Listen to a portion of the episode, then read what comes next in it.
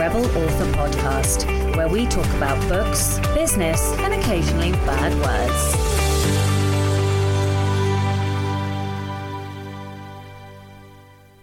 Hello, Rebels, and welcome to episode 140 of the Rebel Author podcast.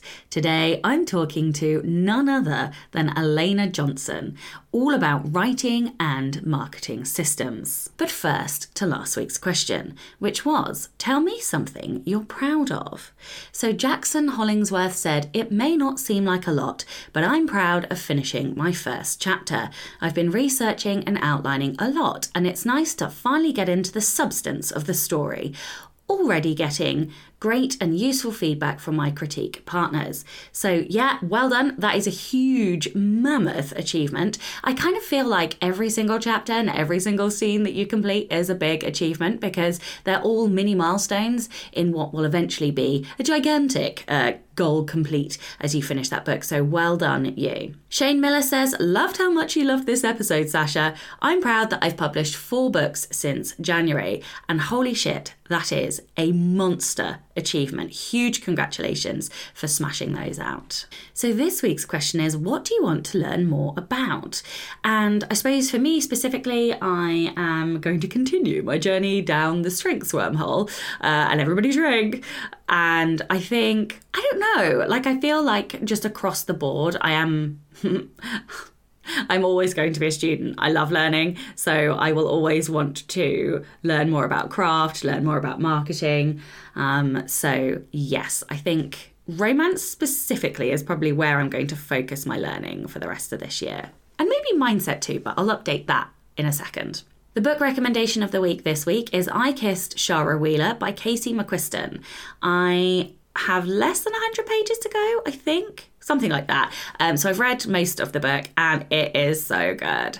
It is a um, like a MacGuffin mystery, got to find the girl kind of a story, um, and found friends, and oh, it's just Casey McQuiston wrote One Last Stop, and that was amazing as well. She has this really unique way with detail. Like her books are so detailed, but still bingeable and still quick reads. It's really interesting. I don't know quite how she's done it, so I definitely want to like deconstruct it and figure out uh, how she's done it. But yeah, I'm really, really enjoying this story, so I highly recommend that.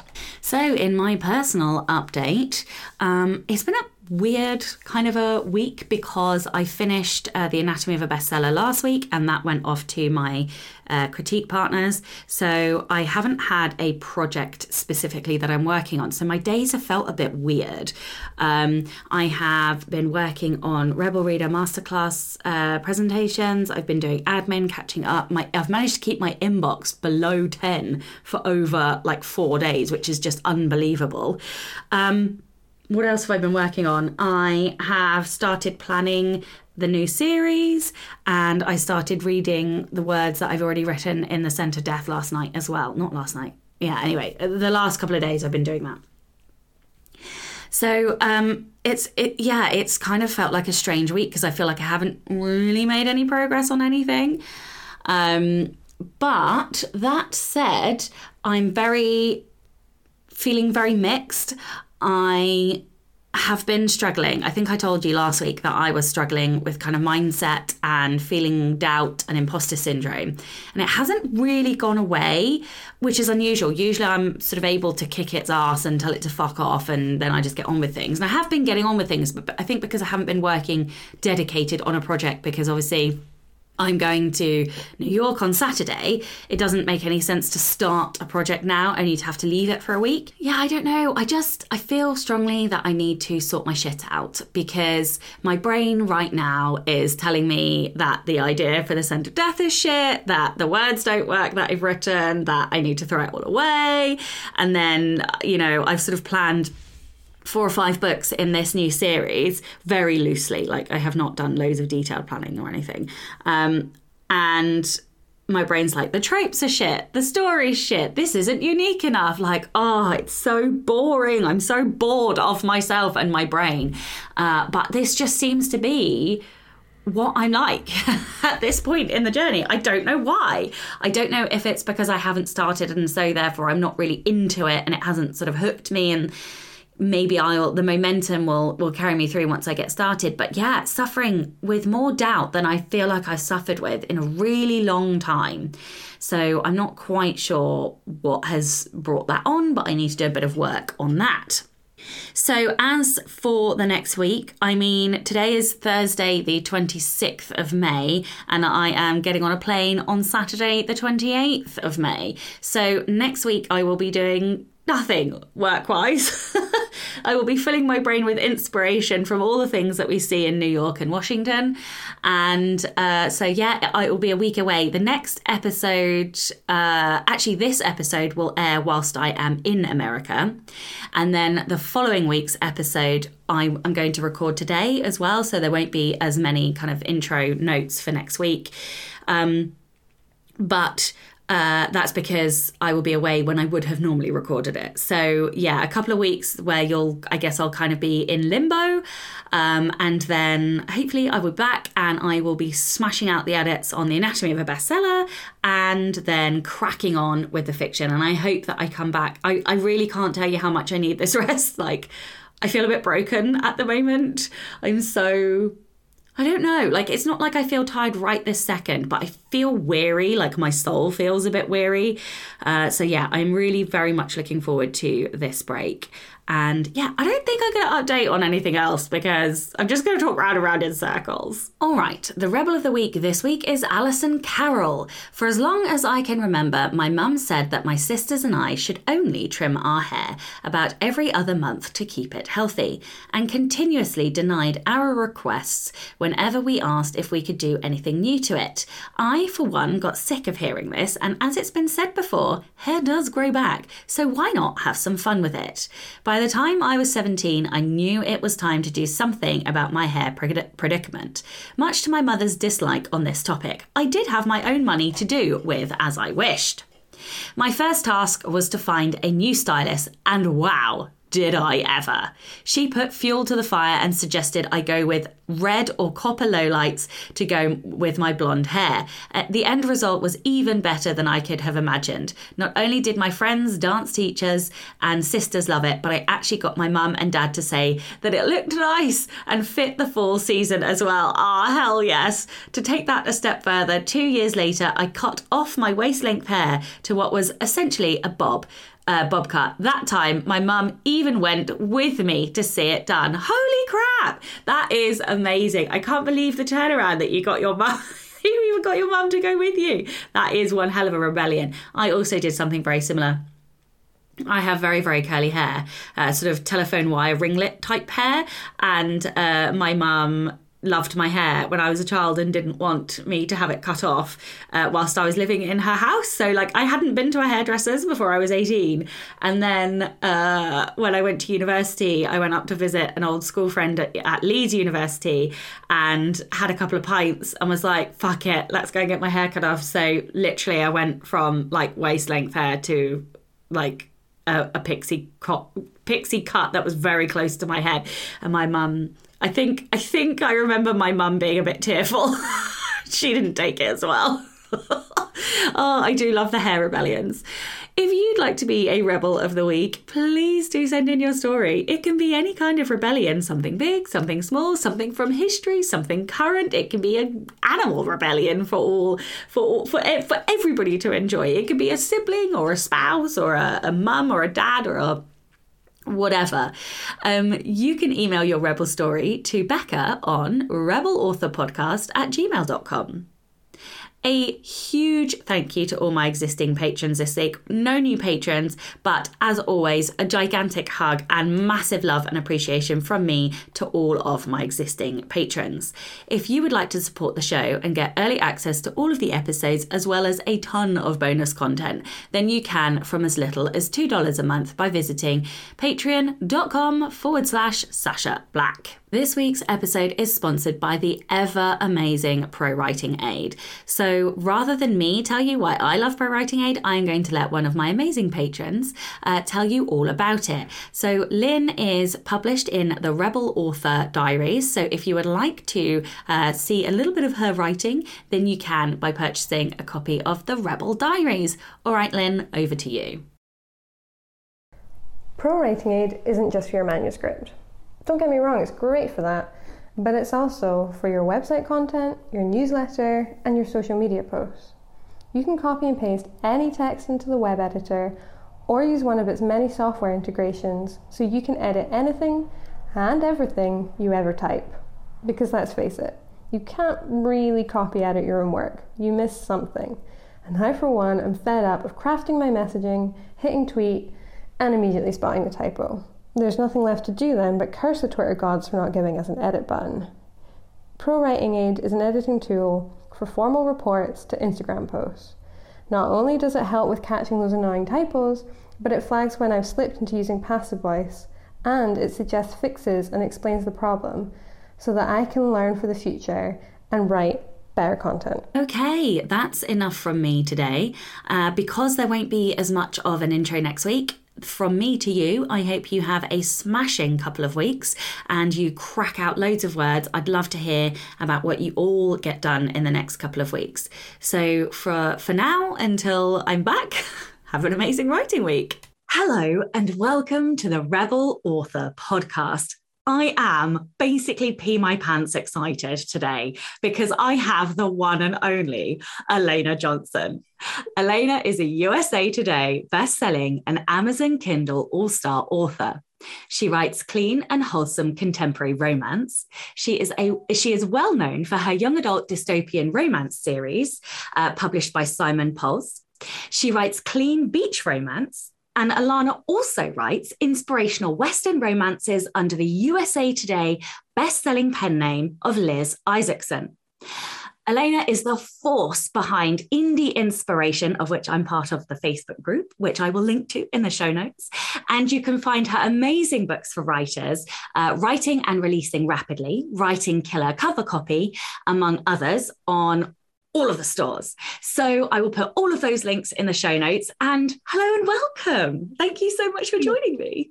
Yes, I'm so excited to be here. Thank you for having me on the podcast. It's exciting. Before we kind of dive into the questions and some of uh, like the content from like the the questions I have from your books, I wondered if you could first tell everyone a little bit about like your journey. How did you end up where you are um, today? Yeah, when I saw that question, I was like, wow, this could be like the whole podcast, right? um, I've been writing for about 15 or 16 years now, so quite a while. Um, I started in Trad Pub. Um, I got an agent in 2009. Um, and my first book came out from Simon and Schuster in 2011. That was my young adult uh, dystopian stuff. Um, I've kind of deviated away from there um, since then. I've probably walked about 50 different paths in publishing, maybe 100, um, including this indie route and switching genres and doing pen names and trying different marketing things. And that's what I love to do the most. And I found the most success on this indie route.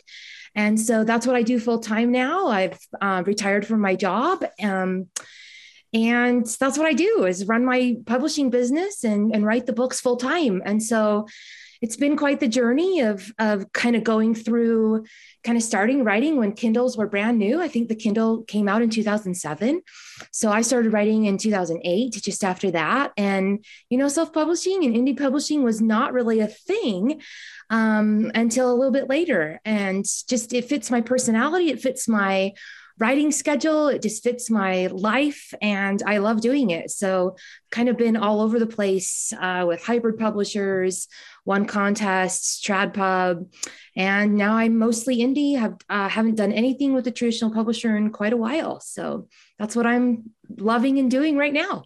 And one of the most amazing things you do is the like generous amount of content and information that you give back to the indie community as well. Like let's not forget that. And and that is of course how I found you. And I read and loved the uh, writing and marketing systems book. And that's kind of where I want to base the conversation and a little bit about your recent uh, Vegas talk as well. So you have extensive systems in place. They are awe inspiring. And I wondered if you could talk a little bit about how you even approached it. Like, how do you, you talk in the book a bit about how to actually assess. And I think that first starting point is quite overwhelming if you don't really know how to do it. So, how, could you talk about that? Um, yeah, like how do you go through that initial setup and assessment phase? Yeah, sure. So, you know, I used to teach elementary school. So I love teaching and I love, you know, kind of saying what works for me, which is why I love sort of giving back. But um, and that's kind of why I wrote the indie books is I'm like, this is how I do what I do. Cause I get a lot of people asking me, well, how do you do this? How do you write so fast? How do you get so much done? Blah, blah, blah, blah, blah. And as I was thinking about it and and really like trying to figure out like what I do, I'm like, well, I have systems. And um, when I first started writing, obviously you don't have a system. Most of us don't have a system. We're writing and we think it's fun and we have a couple of hours after our day job or something like that, or a couple of hours where our kids are asleep or, you know, something. Um, and we're just doing it. And then all these other tasks sort of come onto us outside of the writing. Um, and so as that happened to me, I had a very limited amount of time in my day. I was working a day job. I had young children. I had deadlines with publishers. I was writing a lot anyway. But I think the systems are super vital. And I think most of us probably function better inside some sort of parameters for our day, our schedule, our hours that we have available. When we go to a uh, day job, most of us have tasks that have to be done by a certain time. We have somebody we have to report to. Uh, we have all kinds of things that we have to do in a certain amount of time or by a deadline or something like that. So I didn't have very much time. My writing time was very small and very precious. And I learned over time that I work in a certain way that is best and quickest for me. So, as you're thinking about setting up a system, and I have lots of different systems, uh, so, like, I have a system for my newsletters, and I have a system for my drafting, and I have a system for my outlining, and I have a system for my editing. So, when I say writing and marketing systems, and that was a book that, you know, I kind of came onto the radar with that book. Um, I had other books out before that, and I was doing well before that. But when that book came out, I think people were like, who is this girl? Because I think I hope it's really a practical way for you to go, how can I do what I'm doing in less time, right? So that I have more time with my family, more time to be a person and I'm not working 16 hours a day because I think a lot hey, of writers that's a thing that we can we can do that if we can not work 16 hours. yeah, right? Because I think a lot of people who work for themselves like we do, we can work 24 hours a day and still never be done with anything. And you can get to overwhelm really really quickly. So if you're like I need a system, um, the very first thing that I tell people that they have to do is you have to track what you do. So, and I think this kind of bleeds into your next question. So I don't know if I'll answer them both, but you should go into setting up a system with zero expectations for what you can do. So you might think yourself, that's hard. That's really hard but I have such high expectations all of the time. right. And a lot of us can go, well, I can write, let's say, 2,000 words a day. I know I can do that. And I'm like, but do you? Do you know you can do that? And it, if you do, how long does that take you? So, does that take you an hour? Does that take you five hours? Um, what's the best time of day for you to do that? Do you know when you can do that the quickest? Uh, I ask people that. Um, I always ask them, do you do it seven days a week or can you do three or four? Like, so I think that really you have to go back to zero and you have to go, I have no expectations for what I'm going to do, but I'm going to keep track of it. So I tell people 30 to 60 days. I think 60 is is better because you can find more patterns in your own life and in your own productivity when you track for, you know, seven weeks, seven, eight, however many weeks that is, six weeks, eight weeks, something, 30 days, one month is only four weeks. So it's better if you have more weeks to look at. So uh, that's what I did. I downloaded and I just have a simple spreadsheet. And I know people freak out about spreadsheets. You don't need to freak out about it. It's all set up for you already. I downloaded it for free and I put a link in my indie group and I can send um, you a link, Sacha, so you can put that on your in the notes as well. But and you can donate to this person that but they make these links these sheets every year. My sheet this year is Bridgerton. So I go into it every day and all I'm tracking right now is words. And so um, I just track words. But when I began, I tracked time as well. So I would say I wrote 5,000 words. It took me three hours.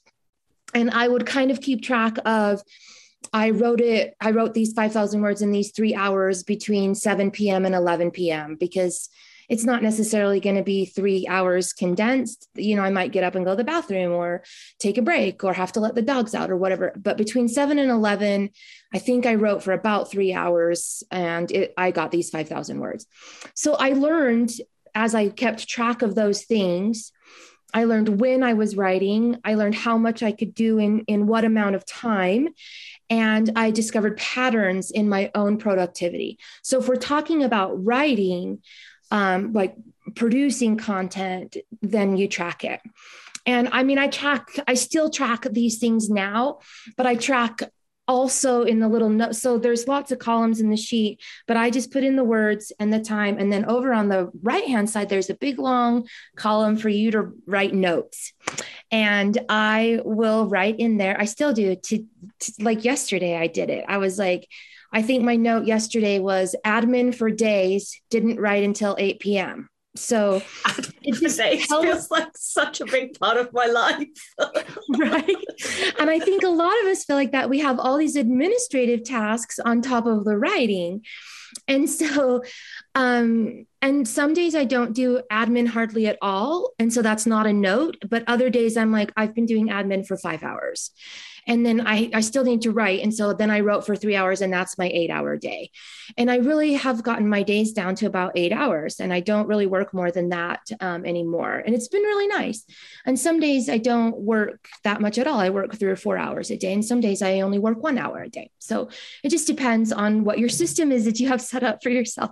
But um, i think you should track it. Yeah so I, I was I was, and I was tracking everything. I'd be like, I have a church activity that, you know, went from seven to nine. I'm super tired today because I didn't sleep very well last night.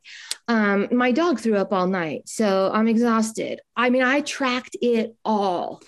And I think you should do that. That's what I tell people to do for 30, 60 days. And I do it at the end of every evening. I'm like, okay, what, what was my word count today? What did I do today?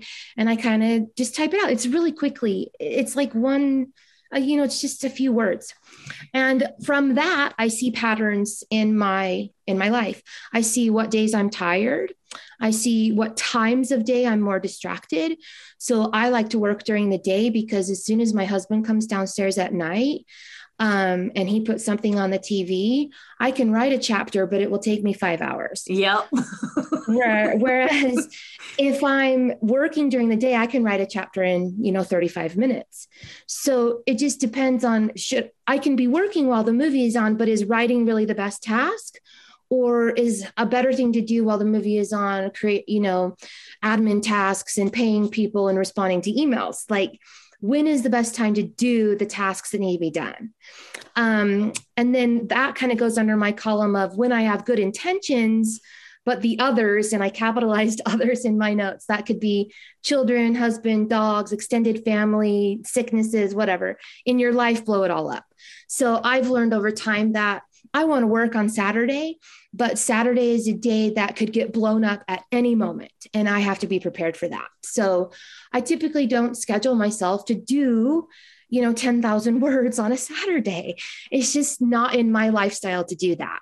So, and then my lifestyle is not going to look like yours and it's not going to look like anybody else's. So that's why you have to track for yourself and you have to know what you can do and look for those patterns and and then play to those strengths. So i noticed just really quickly because i talk a lot but i noticed in my own patterns when i was doing this that thursday was a very very difficult day for me to write. I was teaching school third i'm you know i'm tired by thursday and i'm writing a lot monday tuesday wednesday because i take every sunday off. So sunday is a complete off day for me. I usually work for about an hour on sunday and that's it. So and it's all admin set up for the week social media newsletters. That's all i do on sundays. Um, but by thursday i'm exhausted. And i was i noticed in my spreadsheet that i had a zero every thursday. And the notes on thursday were i'm so tired. I'm so glad tomorrow's friday.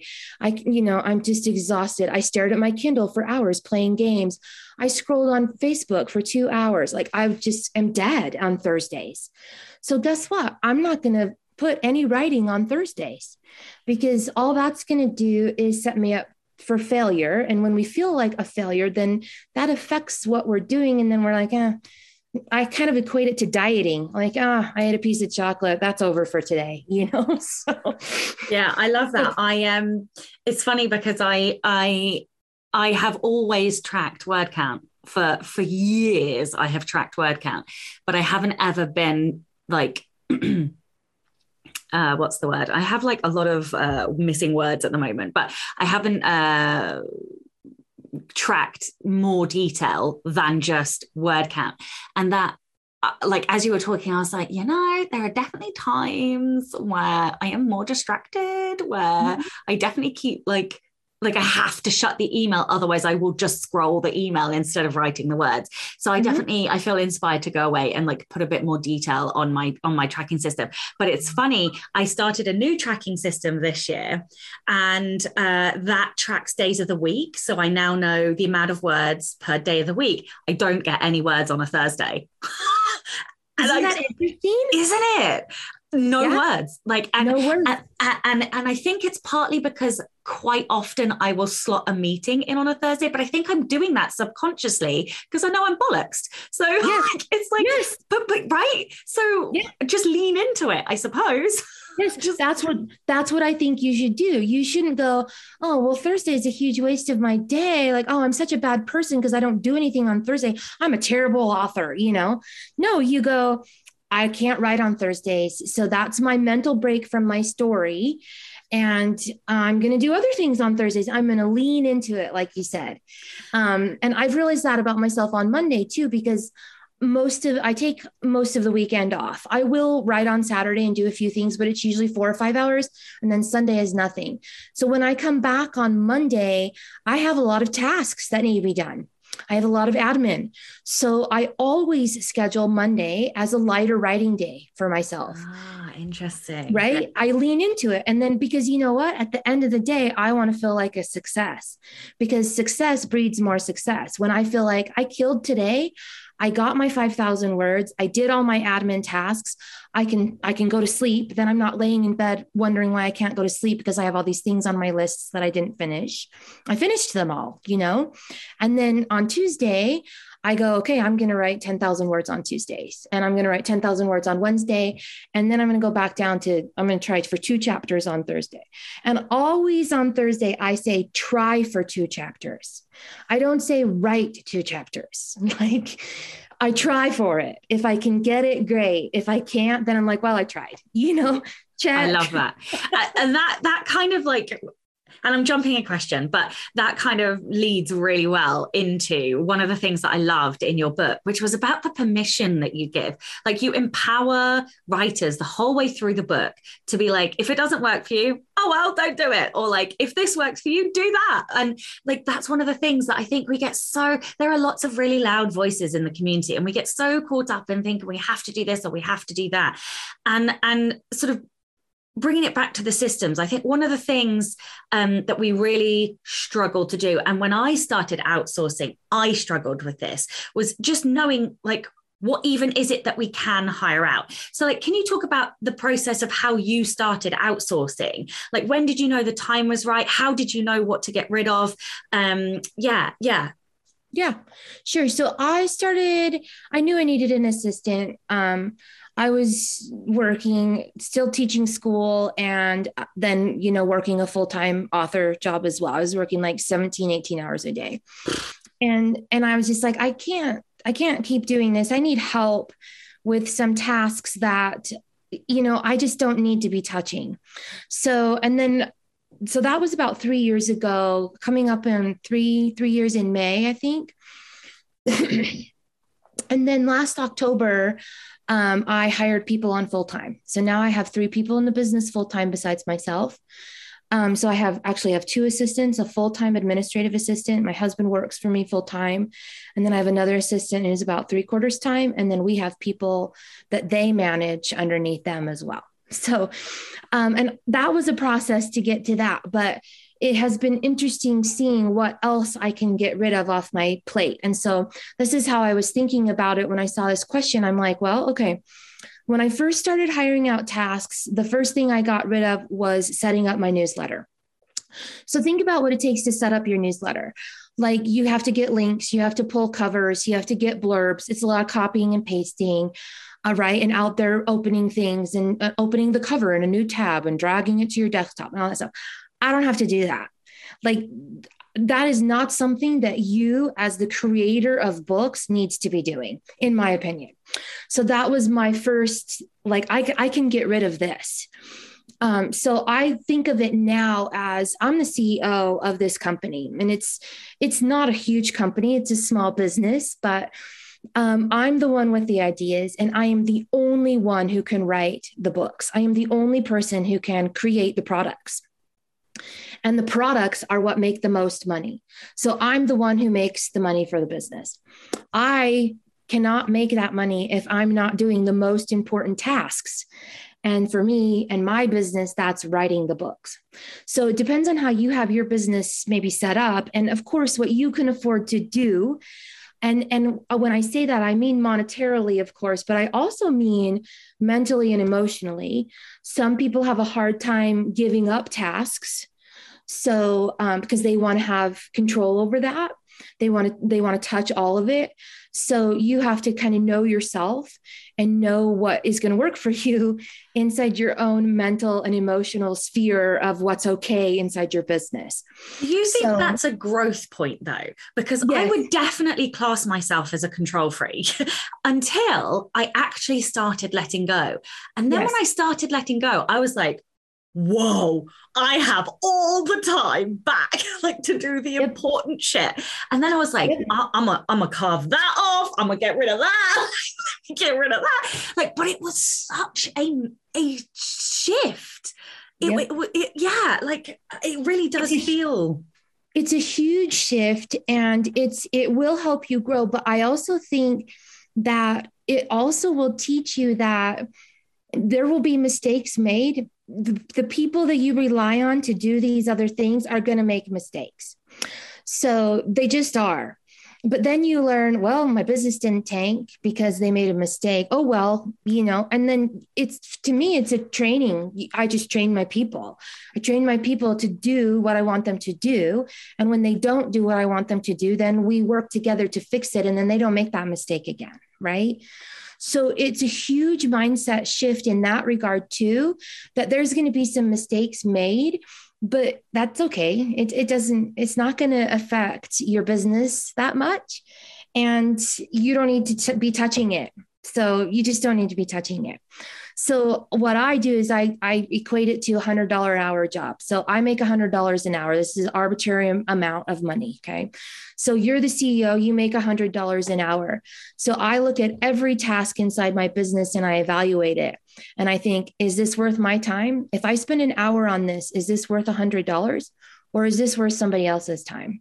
Is this I mean, that's super honest and arrogant, but I do the $100 an hour tasks and my assistants do the $30 an hour tasks, right? I don't do the $30 an hour tasks and I don't do the $15 an hour tasks. I just don't. I'm in the corner office. I do the $100 an hour tasks. So it's not a good use of my time personally to be pulling links and pulling covers and setting up newsletter swaps and getting the newsletter ready to set out. So I have other people do that for me. My $100 is valuable in personalizing the newsletter. So my assistant gets it all ready. She does not schedule it. I have to schedule it. So that's a Sunday system. I do that every Sunday. I go into the newsletters that are going out that week and I I decide what newsletters and what content is going out, but I have a sheet and it says we're going to share Otis chapter four. I mean, that's all it says. She pulls all the links. She gets the chapter, like she gets the cover. She does everything. She type, she will type in all the personalized stuff. And then I either go edit it or change it. She's been working with me for quite a long time now that literally she can write my newsletter because she's seen enough of what I've changed. She's read enough of my newsletters that she can be me if she needs to be. So my $100 is spent personalizing that newsletter, putting a personal story behind it, um, you know, saying why I wrote that book, or I'm super excited about this chapter because. And then I respond to readers who uh, reply to those newsletters. That's my job. That's the $100 an hour coming in, is me making sure that I'm connecting to the reader and being the forward face of the brand right? So the assistants are not the forward face of the brand. They do all of the work behind the forward face, who is me, right? Does that make sense? Yeah, it does completely. But, but copying and pasting links, uh, that's not a hundred dollar an hour task. Pulling a cover, setting up a swap, you know, organizing the the newsletters, um, organizing social media. I, I don't do any of that. So I started there. I started with getting rid of those things that take time and pull you away from creativity and you know just are just kind of a drain on you emotionally to have to do all these tasks and then i expand it out so i do think authors should be on social media if they can stand it at all so um, the most important places for you and your readers, not all places, but I always ask myself, is this a $100 an hour task? Making graphics? Not a hundred dollar an hour tasks for me because there's tools, there's Canva templates, there's BookBrush templates. Anyone can do that. Can anyone write your books? Can anyone evaluate your ads? So almost all of my time is spent writing, outlining, editing, and evaluating advertising efforts. That's that's what I do. So that's what I'm doing in the corner office, you know, 8 hours a day. And then I have to manage my people. So that there's a lot of admin on that side too. I have to be like you know, I have to pay this audiobook person or whatever. I have to, I manage all of the the inner workings of the money. But I don't make graphics. I don't I don't schedule social media posts. Like I say that so disdainfully, but I'm like, I'm not going to spend an hour scheduling things to go up in my Facebook group. That's not a hundred dollar an hour task. So my assistants do that. Um, and I did spend a, quite a while writing those social media tasks for them and training them what I want and and how many times per week we do certain things. Um, so, but that all came in like a standard operating procedure. Um, I've got training videos for lots of things and you know timelines for when we do things what time we post how we act how we respond to people who are upset about this that the other and then they text me if they have a question if they can't handle it themselves so um, we have yeah i have sops for everything that we do inside the business it's just a system that i've developed over time to be able to give to my people and be like this is this is what i need you to do and then they they learn that um, it's it's heavily assisted in the beginning by me, and then they take it over completely. So I, I love all of this so yeah. much. It is so encouraging because definitely some of the things that you're saying, I've like done or or am putting in place. So like this is wildly encouraging. yeah. It, it, works. The system works. Um i have a question that has come from a patron uh, who also has high consistency.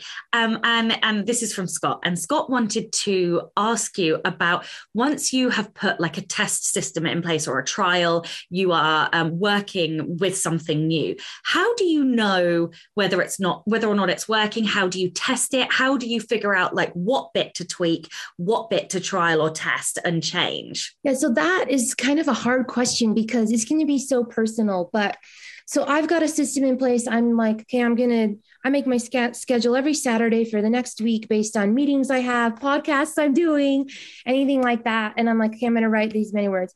So you'll know if it's not working um, because you're not achieving the things that you set out to achieve with that system. So you'll know um, if it's a, let's say it's a writing system and you're just not writing as much as you thought you could then you have to adjust that. And i would go back to tracking it and go okay you know maybe this was just a bad week. And if it's a bad week you can throw that out in your in your tracking. But give yourself you know 6 to 8 weeks to track it again and see if it's working.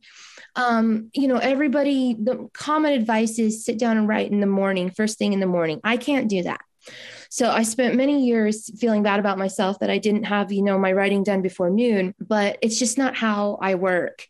So you have to just, I think it's so internal that I just go, this is this working for me? Am I getting things done in the manner that I need to get them done in?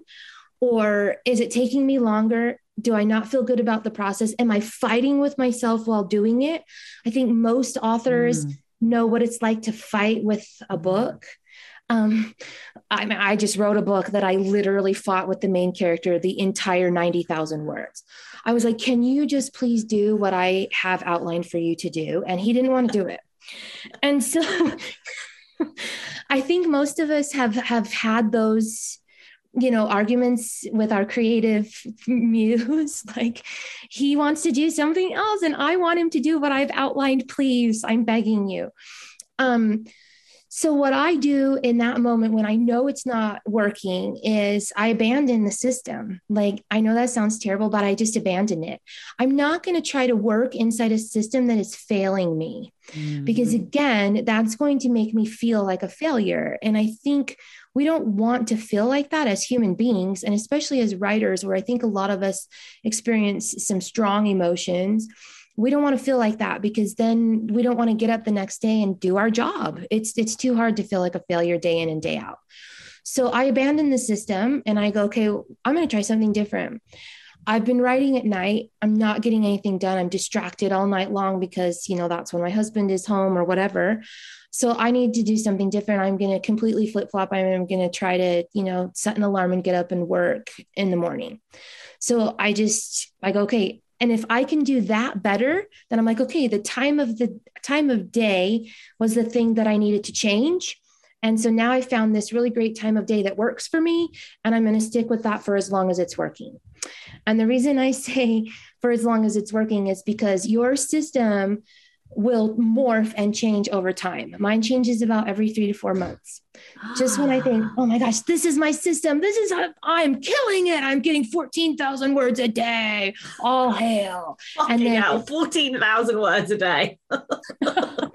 and then you know, I've done podcasts before where I'm like, oh, I write two books a day. Well, I did that for like, you know, six or eight months. And then I was like, I, I can't write two books a day anymore. That's too hard. I can't do that much, you know. So now I write one book a day.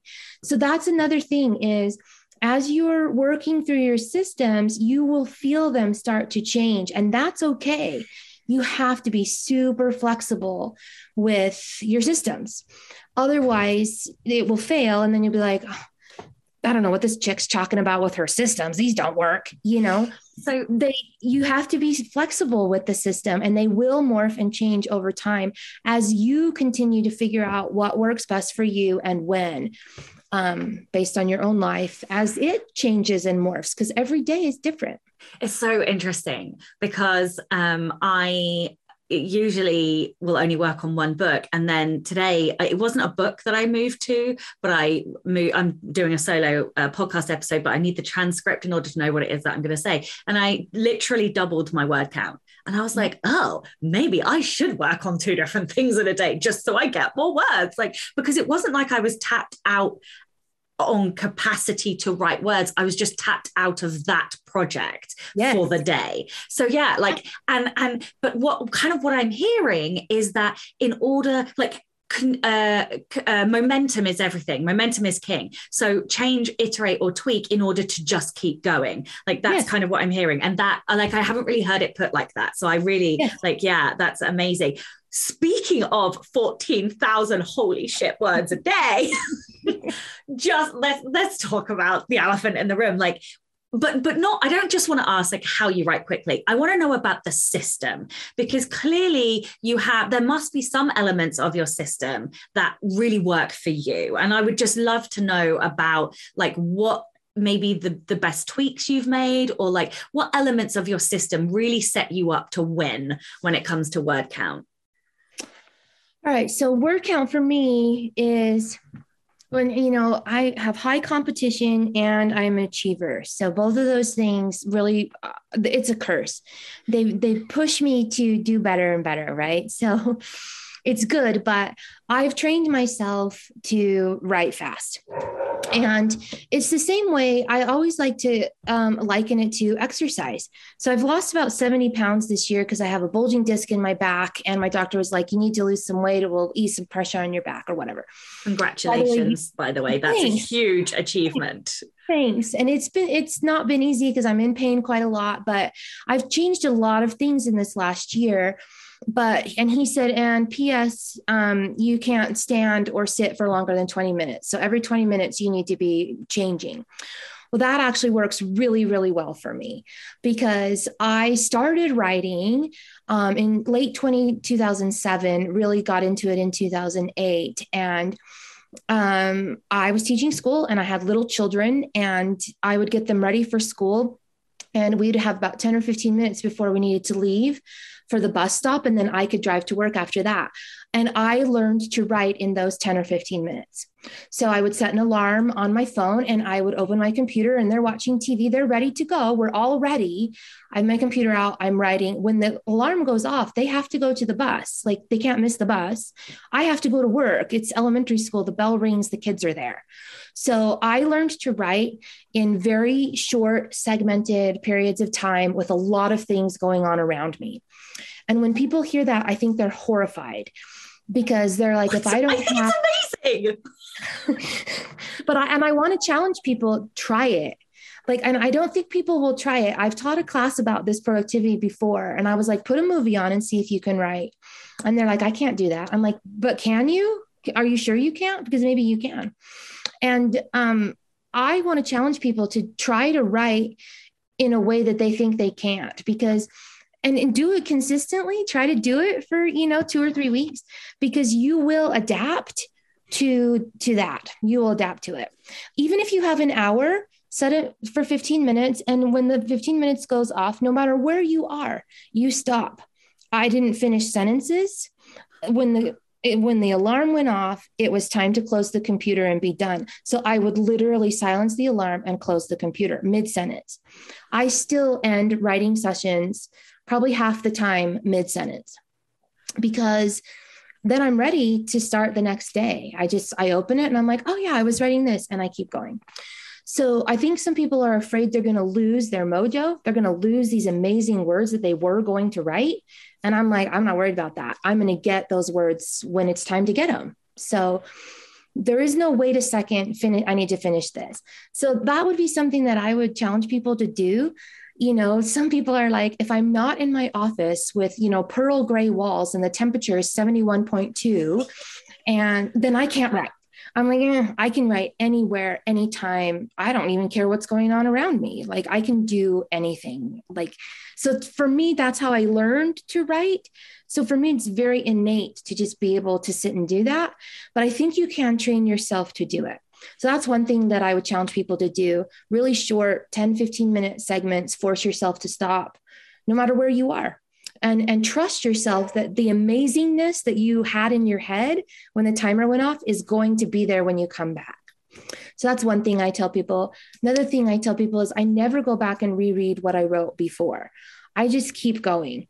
If i can't remember something that is super crucial i will go back into the manuscript and find what i need but usually i'm like yeah i can't remember if she came home before this or not I just leave in myself a note. If she's home, you'll need to change this. And I just move on.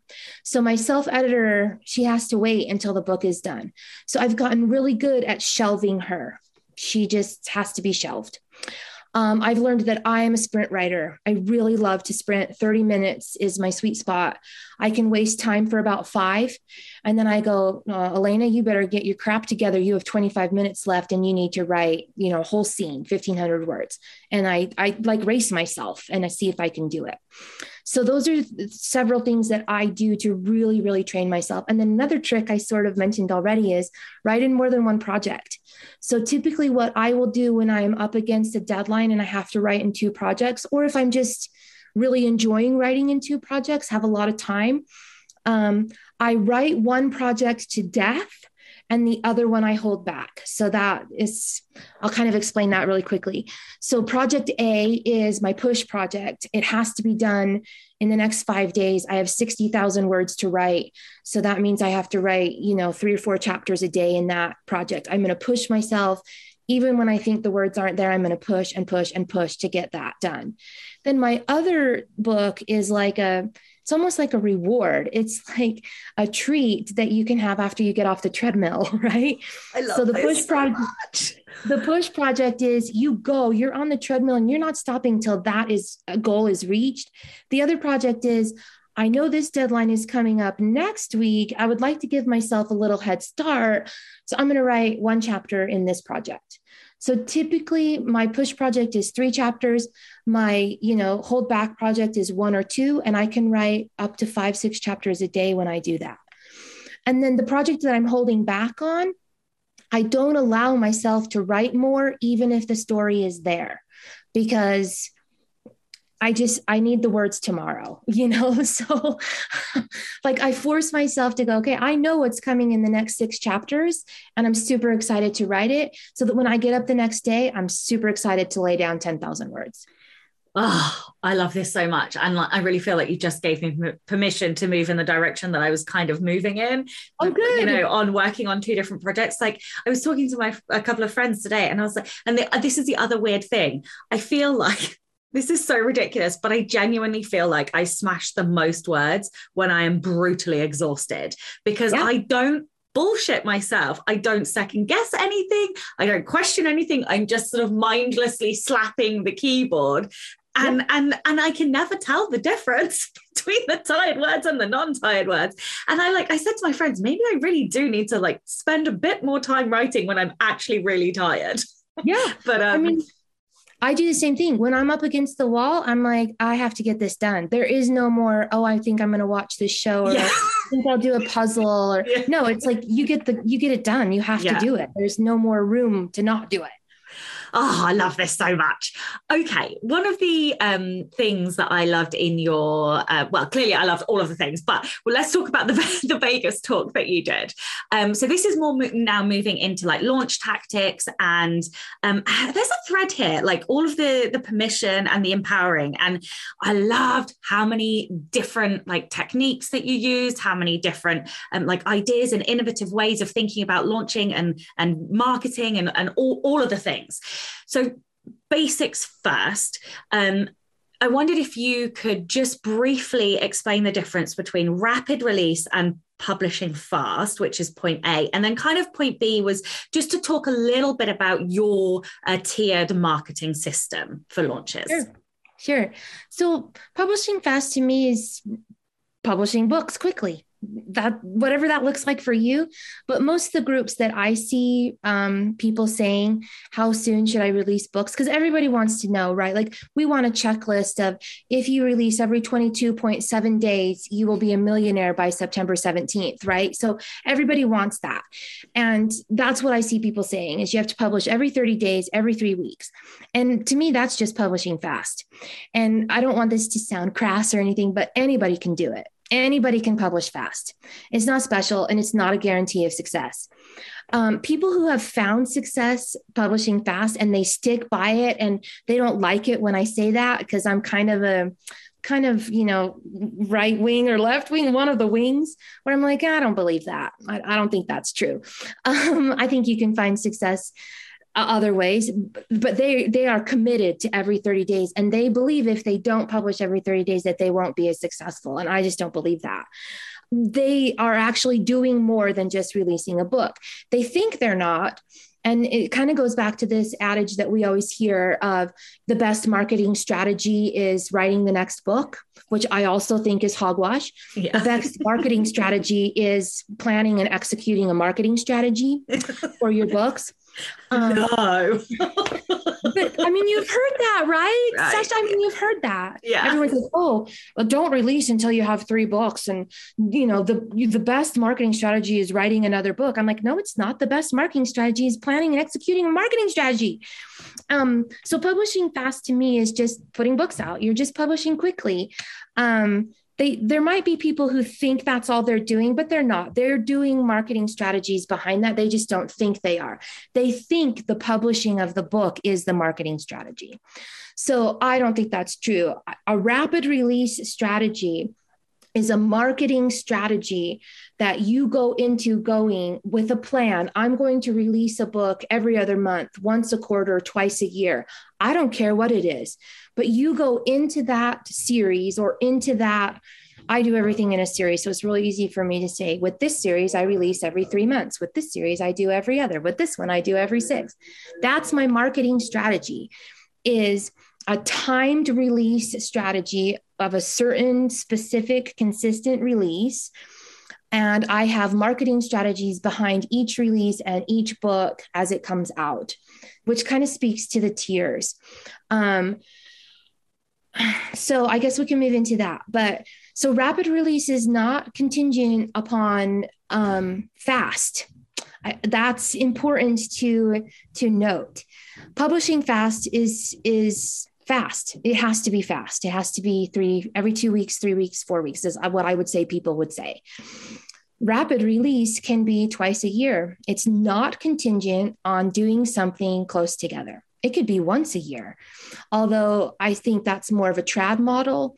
And um, uh, as indies, I would I would probably do twice a year.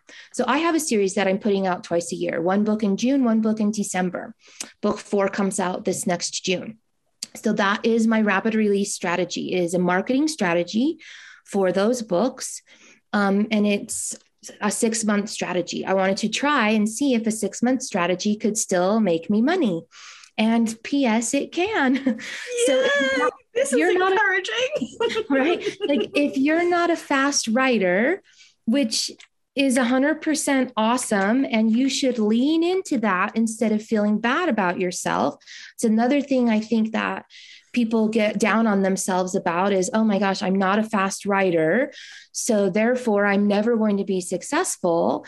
I just don't think that's true. You know, I think I have a day job, I'm busy, my husband's busy, this, that, the other. Um, that's fine. You lean into what you can do. So, and I don't mind sharing my numbers because that's just the kind of person I am. But I have those three books out now. First book came out in December of 2020. So it's been 16 months. Um, and the books, I just looked on ReaderLinks. The books have made $146,500, those three books, three books in, in 16 months. So I don't know what that is. I would have to get my phone out and do that math, but it's not a small amount of money, right? Like, so um, it's almost $10,000 a month, $9,100, $9,100 a month. And it's wow. because I have a marketing strategy behind the things that are going on behind what everybody else can see behind the front book that comes out there is a marketing strategy that is employed over time so that's the difference between publishing fast and rapid release rapid release is a marketing strategy that where you choose what you're going to do for that series um, and the release and the timing of it and then you plan marketing strategies before, during, and after the release of each book. So that's going to talk a little bit about the tiered uh, approach to launch. So I have a three tiered approach to launch, which is, um, you know, uh, hard, medium, and soft. I did so, giggle when you talked about that in, in the presentation as well. like there's nothing rocket science here. It's soft medium or hard. Yeah. so um because it kind of tells what you do. Like a soft launch is like you're sleeping and your book still comes out and you still make money. Medium launch you do more and in a hard launch you're really really pushing into your launch a lot. With a hard launch i do things um with all avenues possible. So, newsletter, reader group, ARC readers, giveaways, uh, website stuff, sharing chapters, anything I can to get my book out there. I'm going to do in a hard launch. Um, you're going to spend more money on paid ads, that kind of stuff. But this also talks about later in series books. Um, I typically don't have book one be a hard launch. Sometimes I do, sometimes I don't. So I'm, I'm never going to say I never do this. I always do that. It's it just depends on my life, what other books I'm launching, that kind of stuff. But just one quick question here. Yeah. With your series, and you always write write in a series, and obviously you write a lot of romance. Are these so are these interconnected standalone? So each one can be read in in in isolation. Yes. Okay. Okay. Yes they are they're interconnected standalones usually um, not usually always connected by a place. I will say that those did pretty well for me. In 2019 i switched how i wrote and i actually write only in families now or or you know found families like a friendship group. So everything is family based core based and, and it could be a found family instead of like a blood related family.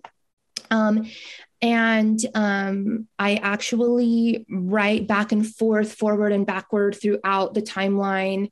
So, um, book one, always you will have a, uh, someone from book one, the, the either the hero or the heroine, who will narrate in every book moving forward.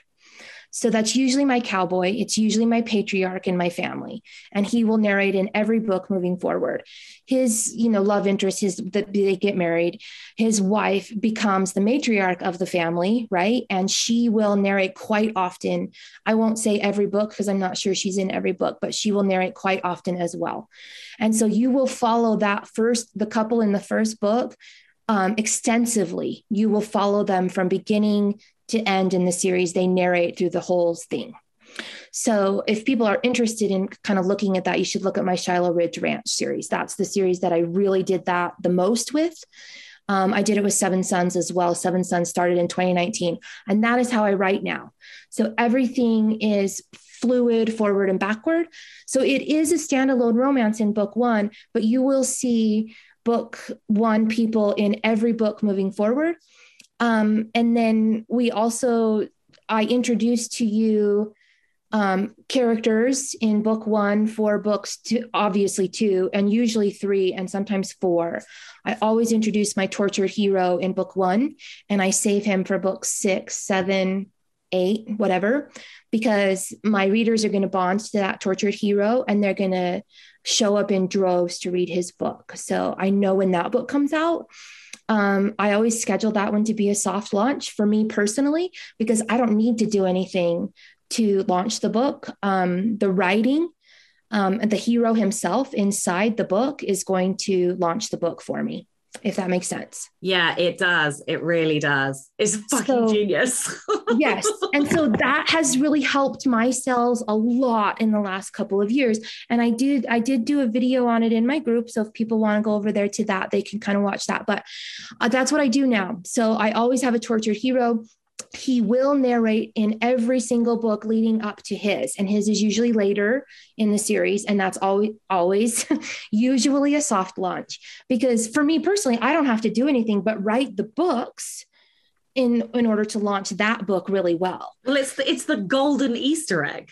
Yes it's the golden easter egg. And if you can find what that is within your brand um, then put it as book six or seven, and then you don't have to do anything to sell that book except write books one through five, you know, and and write and write them. And isn't that the goal? Like it's zero dollars. Yes. You're writing the books anyway, you know. So and I will. I, I treat later in series books, every single one of them gets a launch tier and then they get things applied to them that they're going to do. So that series I was talking about this every six months, I got a BookBub feature deal on it at the beginning of May, and it's going to be free for the first time in 16 months.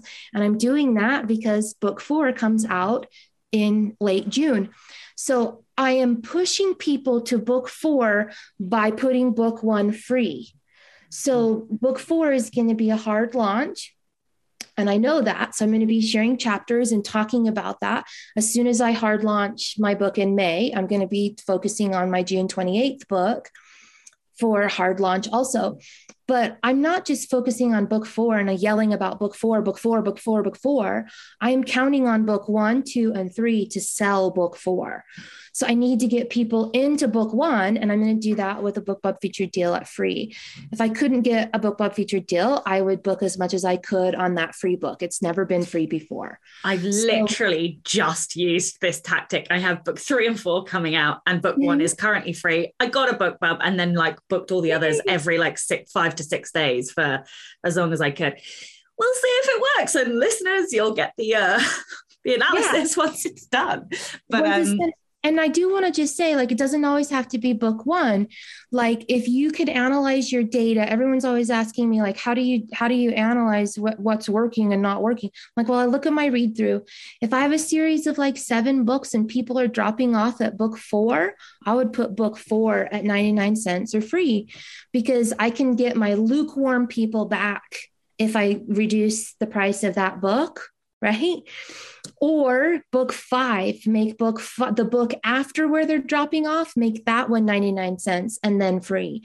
And i would i mean it's a year long tactic 99 cents first six months later free. So you know bring people back into the series. Your lukewarm people that read books one two three and four and then dropped out get them back get them back with book five you know, put that one on sale or put book four on sale or bundle something together to get them past that thing that they're dropping off on. Um, not everything is about new readers. You have other types of readers that you've got to bring back to you if they're dropping off. So the putting books on sale that you can do that in your launches if you're doing a rapid release strategy that's not you know every two weeks um, so if you're a little more thoughtful about your marketing, you can you can find those places and bring those people back to you.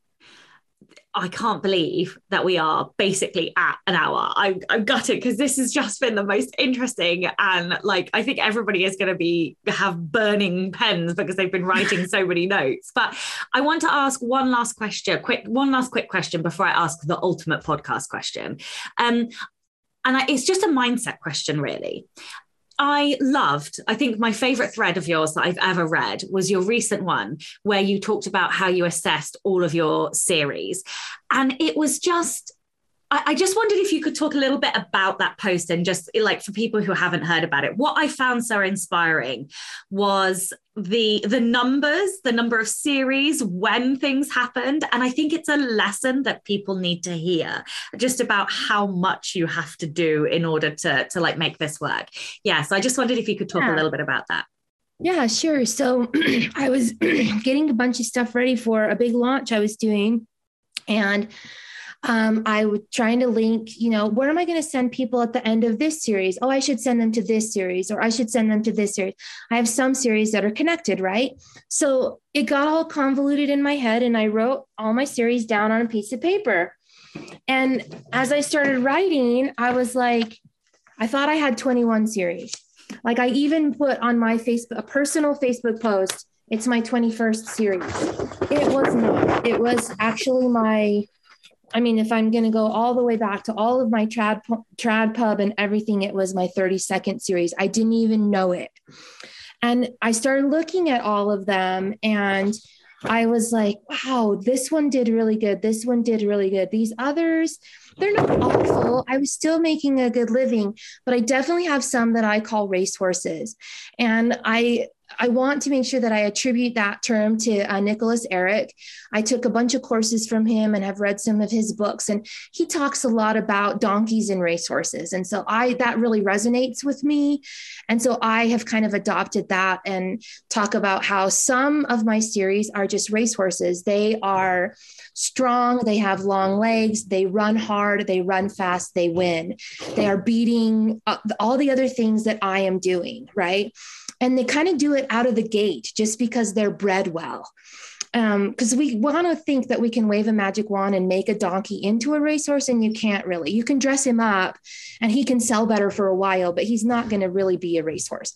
So, what my post in my group was I realized that it took me all the way to series eight under my my main name that makes most of my money is Liz Isaacson. And she was doing fine before this eighth series came out in 2019. It was The Seven Sons. And I kind of mentioned it where that's when I switched over to writing in families and uh, sort of keeping people in the books, not only the couple, but I think I looked up once in book four, which is my tortured hero, because this is my first series. I would now put my tortured hero later in the series. But you know, when you're experimenting and it's the first time you're doing it, my tortured hero was book four. And I noticed he sold outsold far and away anything else I'd done. And so um, that was my seven, that was my eighth series. So I wrote seven full series of books that were okay, that were okay. And they were making money. But then when this eighth series came on, it was a racehorse. And I was like, holy cow, I've done it. One out of eight, right? So that was my Liz brand. I looked at my Elana brand and it was the same thing. Uh, it was about my eighth series. I've taken down a couple of series now from Elana. Um, but it was her eighth series that was like, here you go. Now we're going to really take off for you. And that can be a variety of reasons paying more attention to the market, um, finding what works for you in one brand and kind of moving it over to another brand, that kind of thing.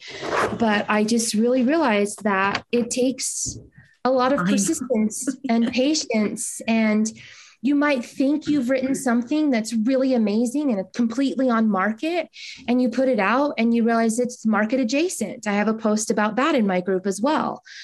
Um, and so what i do when i'm looking at it to assess what is and isn't working is i look at how excited people are about the next book um, at full price so pre-orders for me are a huge indication of whether or not people are excited about the series and the book and want to keep reading it.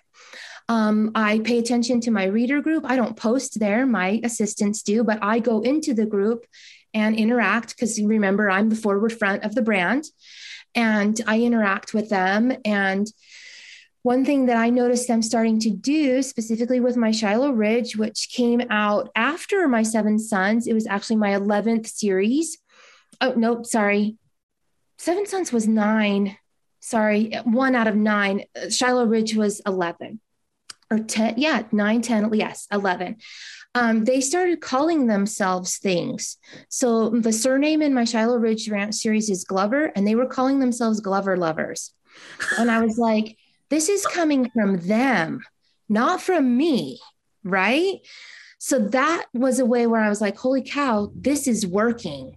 Like whatever I'm doing inside these books is working. And so I asked them what they like about it. And I asked them what they don't like about it. And I asked them what they wish they could have. If I like, I will I'll get on sometimes and I'll be like, "Hey, I have a few extra weeks in my schedule. What book do you want me to write?" So if you have a Patreon or something like that, you could ask people there. I don't have a Patreon, so I'm using my Facebook reader group for that. And boy, will they tell you what they want. And they will tell you what they like and they will tell you what they don't like. So I ask them those things and then I compare that to the actual money because sometimes readers will tell you something like, oh, I want more of this, but then they don't show up to buy or read it.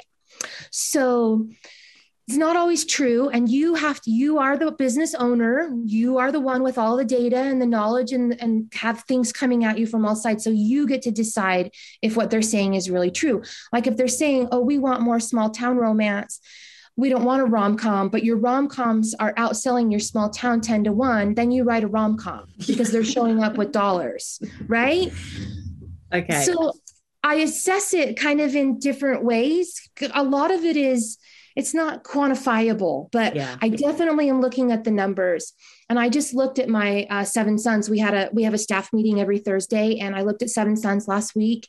And my read through on Seven Sons is legit 100% from book one to book two is like 101%, which doesn't make any sense other than it doesn't have the little thing that says don't show free, right? So I'm like, okay, people who are paying for it are reading it. um, but it just is. I can I, the read through is far higher on the racehorse series, so I know they're doing better.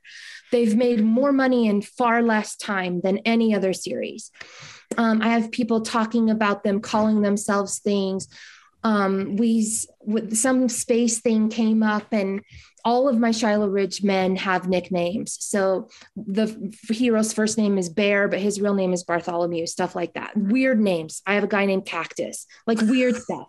I love this and so much. They, they, love it. The readers love it. Somebody posted about some space program. His name was Victor Glover, like a real person in real life. And they posted it in my reader group and said, "I wonder what his name would be if he was a if he was at Shiloh Ridge Ranch." And so then everyone was putting and it always starts with the same letter. So Bear and Bartholomew, Cactus and Charles, like it always starts CC because I had to do that for my own sanity. Um, and so they were like, I wonder what his name would be. His name's Victor Glover. And they were coming up with all these V names. And I'm like, I don't even know what this is. I don't even need to run this group. So I can kind of watch that and ask them questions and look at the numbers and mesh them together. And that's how I decide what is a racehorse and what isn't. Amazing. Thank you so, so much for your time today. I have just one last very quick question. This is the Rebel Author Podcast. So, can you tell everyone about a time you unleashed your inner rebel? Like in publishing, I was going to ask you if it's in publishing. It, it can be anything. anything. So I get okay. all kinds of stories. All kinds of stories. I'm going to be super tame. Um, I thought of I thought of one in publishing that I am kind of a rebel where I just do whatever I want when it comes to KU and wide. And some people don't like that. They want you to all be wide or all in KU. And I'm like, I am not going to do that. I am going to be a complete rebel and I'm not going to put one whole brand in KU or wide. I'm going to do whatever I want that serves my business and my books and my series the way I think they should be served. So I have a bunch of books wide and a bunch of books in KU kind of mixed all over throughout my whole brand and it feels very rebellious. Amazing. Oh, I love it. Can you tell everyone where they can find out more about you and your books and anything else that you would like to add? Yeah, the very best place to find out about um, stuff, authorly stuff, and connect with me as an author is in my Facebook group. It's Indie Inspiration with Elana Johnson. Um, I've got the four indie books out, and uh, I don't really do a lot on my my author pages for readers. My personal profile is for personal. If you want author stuff, author advice, my thoughts about authorly things and writing, it's Indie Inspiration with Elana Johnson. Thank you so, so much. This has genuinely been absolutely amazing. And of course, a big thank you to all of the show's listeners and an enormous thank you to all of the show's patrons. If you would like to get early access to all of the episodes, then you can do so by visiting patreon.com forward slash Sacha Black. I'm Sacha Black. You were listening to Elana Johnson, and this was the Rebel Author Podcast.